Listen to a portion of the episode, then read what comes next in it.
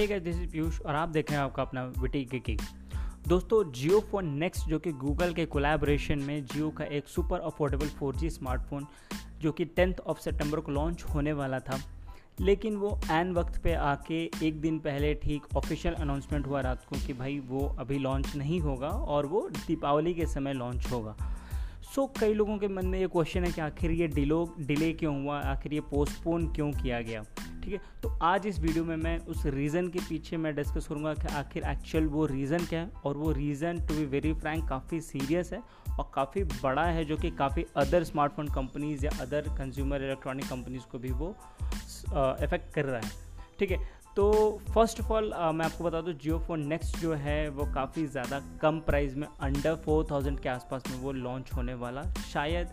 One of the best affordable smartphone होगा जो 4G enabled होगा, and it is going to be a very revolutionary product, that's for sure.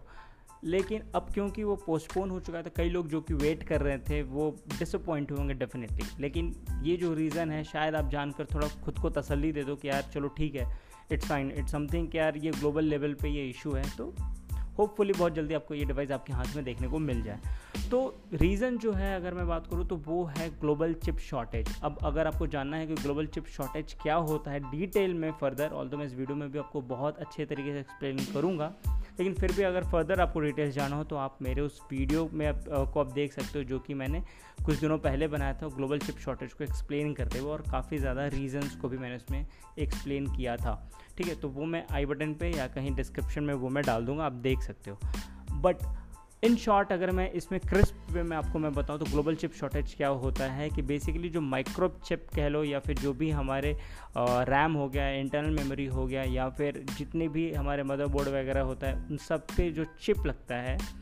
वो basically silicon chip होती है, तो उसका शॉर्टेज है बहुत ही ग्लोबल लेवल पे, मास लेवल पे।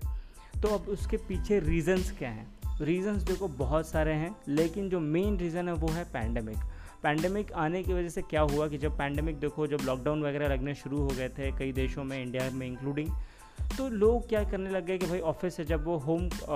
वर्क फ्रॉम होम कल्चर में शिफ्ट किया तो कई सारे गैजेट्स उन्होंने परचेज़ किया, लाइक कंप्यूटर्स परचेज़ किया, मोबाइल फ़ोन परचेज़ किया, कई तरह के इलेक्ट्रॉनिक कंज्यूमर इलेक्ट्रॉनिक्स उन्होंने परचेज़ किया, सो दैट कि वो एफिशिएंटली या तो काम कर सके या तो फिर जो भी वो टाइम ऐसा था तो भाई उस बोरियत से निकल सके सॉर्ट ऑफ।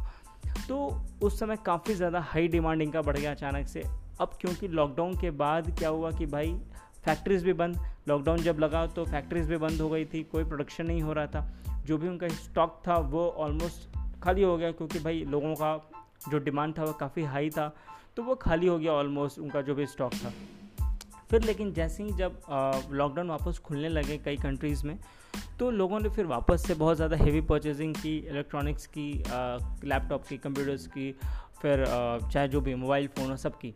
तो हुआ क्या, डबल प्रेशर पड़ गया। अभी तक ऑलरेडी उनके पास स्टॉक जो था लिमिटेड ही बचा था, लास्ट जो भी उनके पास हाई डिमांड की वजह से, अब फिर से बहुत ज़्यादा सुपर हाई डिमांड आ गया, तो अब वो ऐसे कोप अप नहीं कर पाए। ठीक है,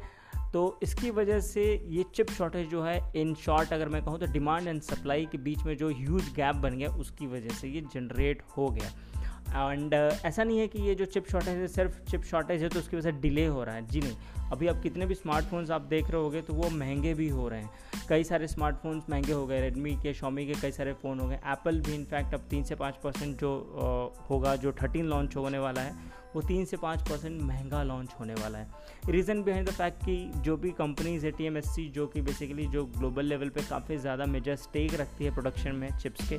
उन्होंने अपने कॉस्ट को बढ़ा दिया 3 से 5%, और ये तो सिर्फ एप्पल के लिए 3 से 5% बढ़ाया है, बाकी कंपनीज़ के लिए उन्होंने 10 से 12% का कॉस्ट बढ़ा दिया है। तो it's pretty simple, demand and supply का जो भी गैप है उसकी वजह से ये हो रहा है। ठीक है, अब सिर्फ यही रीज़न नहीं है कि पैंडेमिक की वजह से ही ये शॉर्टेज हुआ है, शॉर्टेज होने के अदर रीज़न भी हैं। लाइक हुआ क्या था कि जो जापान में इनका जो फैक्ट्रीज़ हैं, जो चिप का प्रोडक्शन के जो फैक्ट्रीज़ हैं वहाँ पे आग लगी, जो टेक्सास में वहाँ पे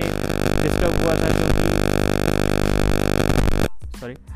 पे भी डिस्टर्ब हुआ था क्योंकि वहाँ पे आंधी वगैरह स्टॉर्म वगैरह की वजह से वो भी बहुत डिस्टर्ब हुआ था वो यूनिट भी, इसकी वजह से भी जो था प्रोडक्शन हिट हुआ था और ये सारे कलेक्टिवली मिलके जो चिप शॉर्टेज था वो काफ़ी एक मास लेवल पे चला गया। अब लेकिन हम बात करें कि बाकी ये कब तक ठीक होगा, तो देखो इन शॉर्ट अगर मैं कहूँ जितने भी एक्सपर्ट्स हैं उनकी अगर बात माने तो ये 2022 में तो कहीं नहीं सॉर्ट आउट होता दिख रहा है। 2021 तो पूरा ही जाएगा, 2022 हो सकता है एंड तक जाता जाता या फिर 2023 के फर्स्ट क्वार्टर में जाते जाते हम लोग कोप अप कर पाएंगे, वो भी तब जब एवरीथिंग गोज़ ऑल वेल जो अभी चल रहा है जैसे, ठीक है। तो होपफुली ये चीज़ें जल्दी ठीक हो जाएँ एंड तब तक शायद हम लोगों को जो डिवाइसेस हैं जो भी है अलग अलग लेवल पे उनके कॉस्ट में महंगा ये हीट जो है मैं ये फेस करना पड़ेगा, महंगाई होगी इनकी, but nothing can be done right, so we can just wait and watch. और जियो फोन नेक्स्ट की अगर बात करें तो मोस्ट प्रोबेबली ये दीपावली तक तो इनको अपना मास प्रोडक्शन तक ये शायद कर पाएँ, इनको सफिशेंट क्वांटिटी में चिप्स मिल जाएँ तो, एंड होपफुली ये बहुत लोगों के हाथ में देखने को जल्द ही मिलेगा till the Diwali, so we can just hope for the best. So बस इस सेशन वीडियो में इतना ही, मिलते हैं अपने नेक्स्ट किसी वीडियो में, till then take care and bye bye.